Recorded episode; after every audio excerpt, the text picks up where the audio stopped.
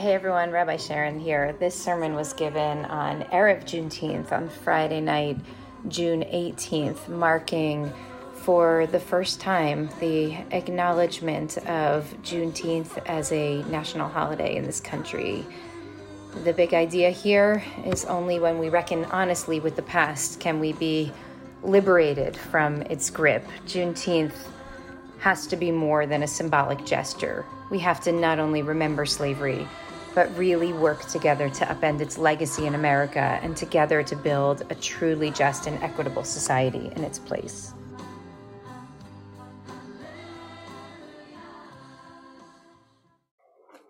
This part of the story begins on December 31st, 1862, when enslaved and free Black people all around the country gathered together, mostly in secret, in order to sing and to pray as they awaited the report that Lincoln's Emancipation Proclamation, which said that enslaved people shall be then, thenceforward, and forever free, which had been written a few months earlier, had taken effect.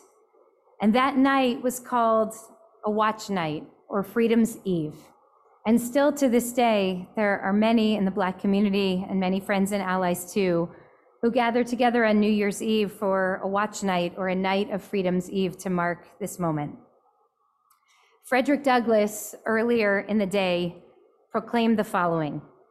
He said, It is a day for poetry and song. Shir Chadash, a new song, he said.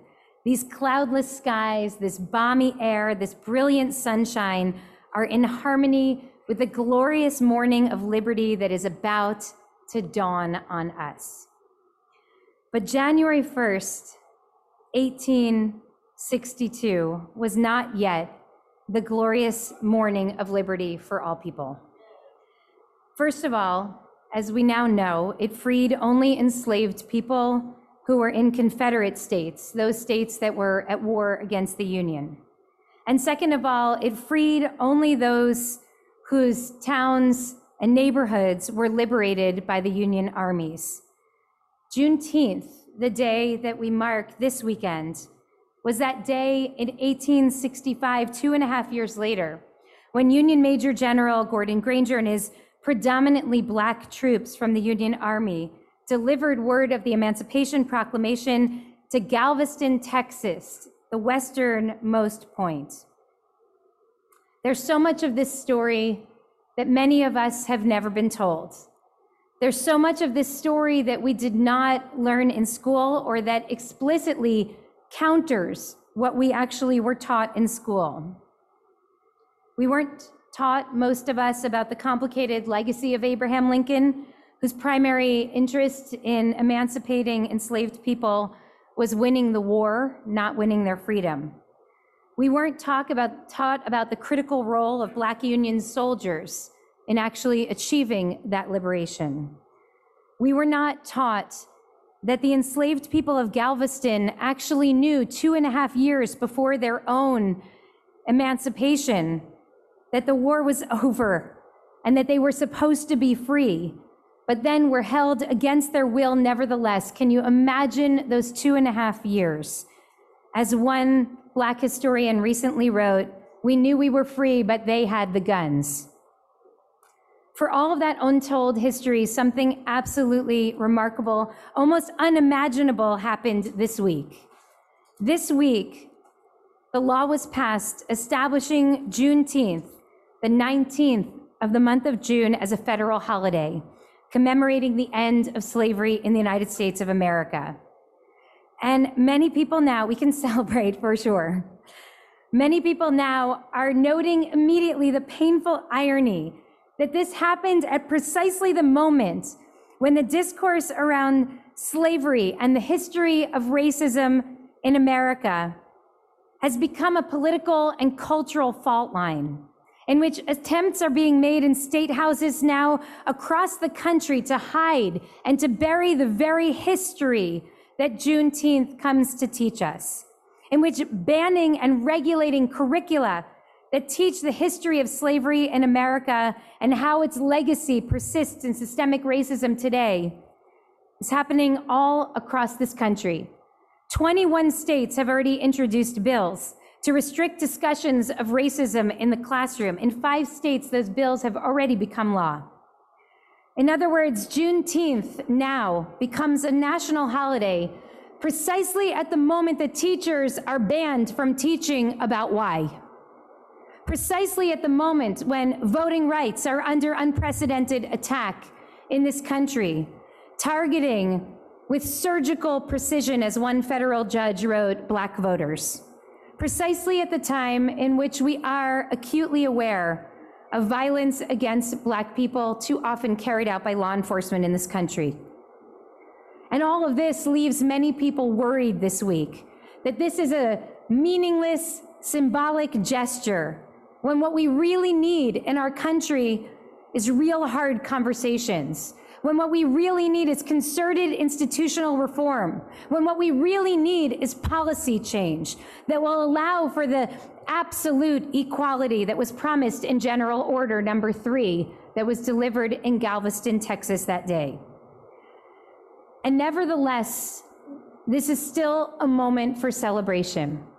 Because when signing the bill into law this week, the President of the United States called Juneteenth a day of profound weight and profound power an opportunity for us to remember the moral stain, the terrible toll that slavery took on this country and continues to. He said, Great nations don't ignore their most painful moments, they embrace them. Critics of the president have said that great nations don't commemorate their moral stains. We commemorate our victories. And so you see that right now, at this moment, we are standing at the intersection of a lively dispute in this country between the way that we hold the past, the stories that we tell, how healing might be possible, and who gets to decide. So tonight, I want to ask you to consider the following. Ikar, as many of you know, was born in Melissa and Adam's living room. And I learned early on the story of their beautiful house, which goes something like this. They'll correct me afterwards if I get some of the details wrong. Shortly after buying their new house in Santa Monica, they learned that their house had mold in it. And they learned that it was not something that they could take care of in any way other than demolishing the home and entirely rebuilding. In the second or third year of IKAR over in the JCC, I shared what has become for me over the years really a foundational text. And some of you who are old timers here have heard me preach this text many times. This text comes from the Slonim Rebbe, Rabbi Shalom Noach Berezovsky, from a text called Netivot Shalom. He himself is a survivor of the Slonim Hasidic dynasty which was essentially wiped out in the Holocaust.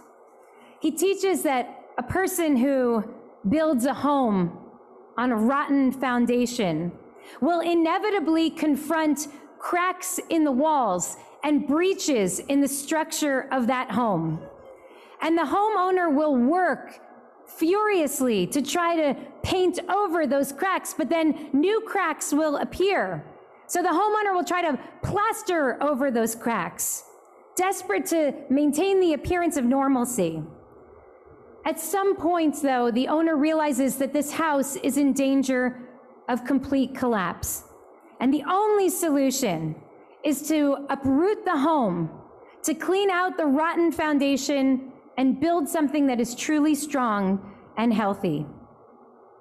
Now, when I first learned this text as a very young rabbi, I took this rabbi at his word. He writes in the text that this is a metaphor for the Bait Ruchani, for our spiritual homes. That we have to be willing to clean out the rotten foundations in our hearts if we're ever going to get healthy. That we have to be willing to do the real hard work of tshuva, of personal transformation, of cheshbon nefesh, of accounting of the soul. We have to be able to ask for forgiveness and move toward healing. But it became increasingly clear to me over the last many years that this metaphor is not only about our souls, but it is about the soul of our Jewish community. It is about the soul of the state of Israel. And it's very much about the soul of this country, the soul of our society. I recognize now that there is a pain point in uprooting and cleaning and rebuilding. And Adam and Melissa, I imagine it must have been devastating for you to move into your brand new house only to realize just how much work had to be done in order for it to be hospitable for you and for your two young children at the time. And I imagine that Barbara, if you're here with us, Melissa's mother and Adam's mother in law. It must have been challenging having Adam live with you for two or three years while that work was happening. There's pain in uprooting and cleaning and rebuilding. But now you've built a house together, and it's a house built on love. And it's beautiful and it's solid and it's strong, and it was the birthplace of our community, and that was not an accident. But admitting that we have a problem acknowledging that there's so much work to be done, doesn't that leave us really vulnerable? Well, there's a midrash that's associated with this week's parsha, with Parshat Chukat, that comes from Chukat, that comes from Bamidbar Rabbah, that says the following. It says that there are three things, Shlosha Devarim, Shamar Moshe Lifnei HaKadosh Baruch Hu, that Moses said to the Holy One, Va'amar lo limadatani, I have learned from you. There are three things that Moses taught God, and God responded, You've really taught me a lesson. You have taught me something. By your life, God says, Ani devarai umikayem devarecha. I will nullify my old way, and now I will follow your way. And the rabbis tell three different stories to show moments when Moses had more insight and clarity than God, God's self.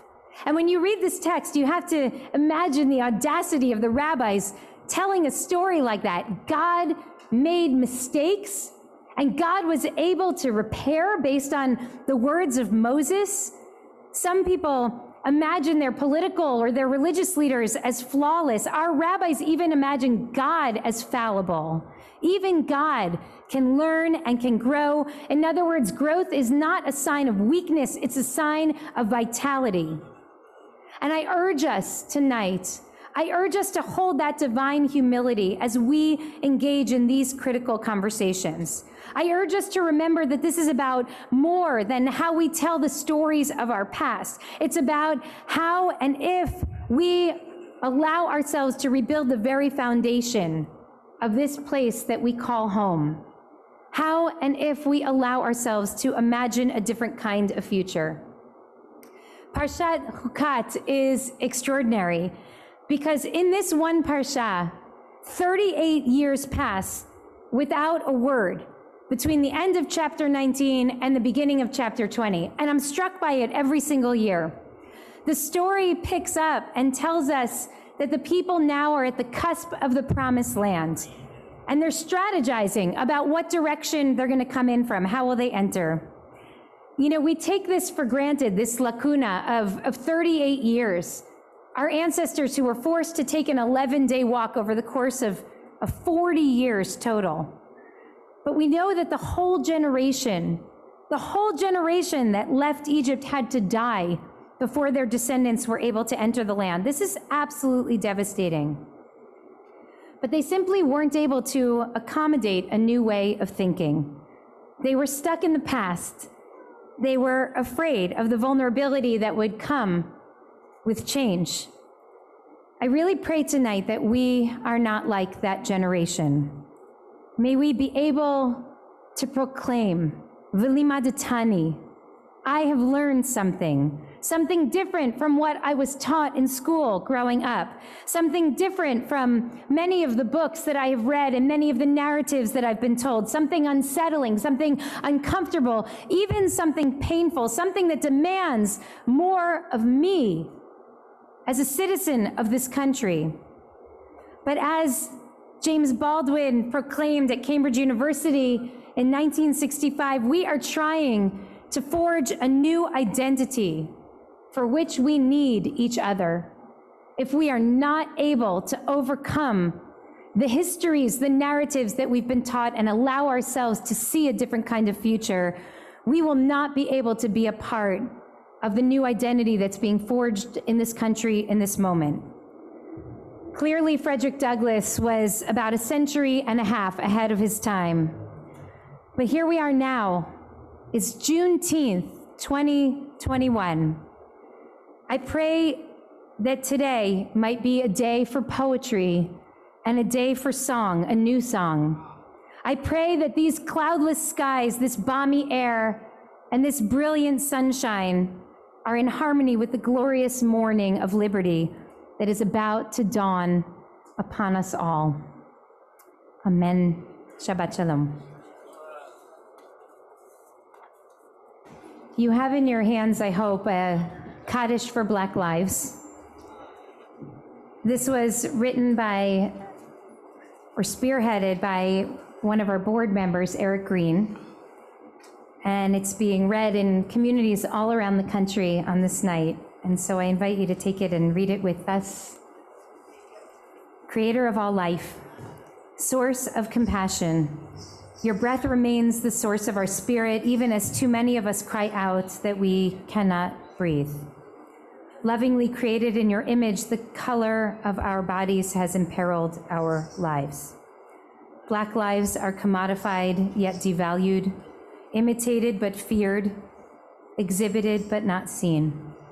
Black lives have been pursued by hatred, abandoned by indifference, and betrayed by complacency. Black lives have been lost to the violence of the vigilante, the cruelty of the marketplace, and the silence of the comfortable. We understand that Black lives are sacred, inherently valuable, and irreplaceable. We know that to oppose the body of, a, of the human is to break the heart of the divine. We yearn for the day when the bent will stand straight. We pray that the hearts of our country will soften to the pain endured for centuries. We will do the work to bind up the wounds, to heal the shattered hearts, to break the yoke of oppression as the beauty of the heavens is revealed to us each day, may each day reveal to us the beauty of our common humanity. Amen. Amen.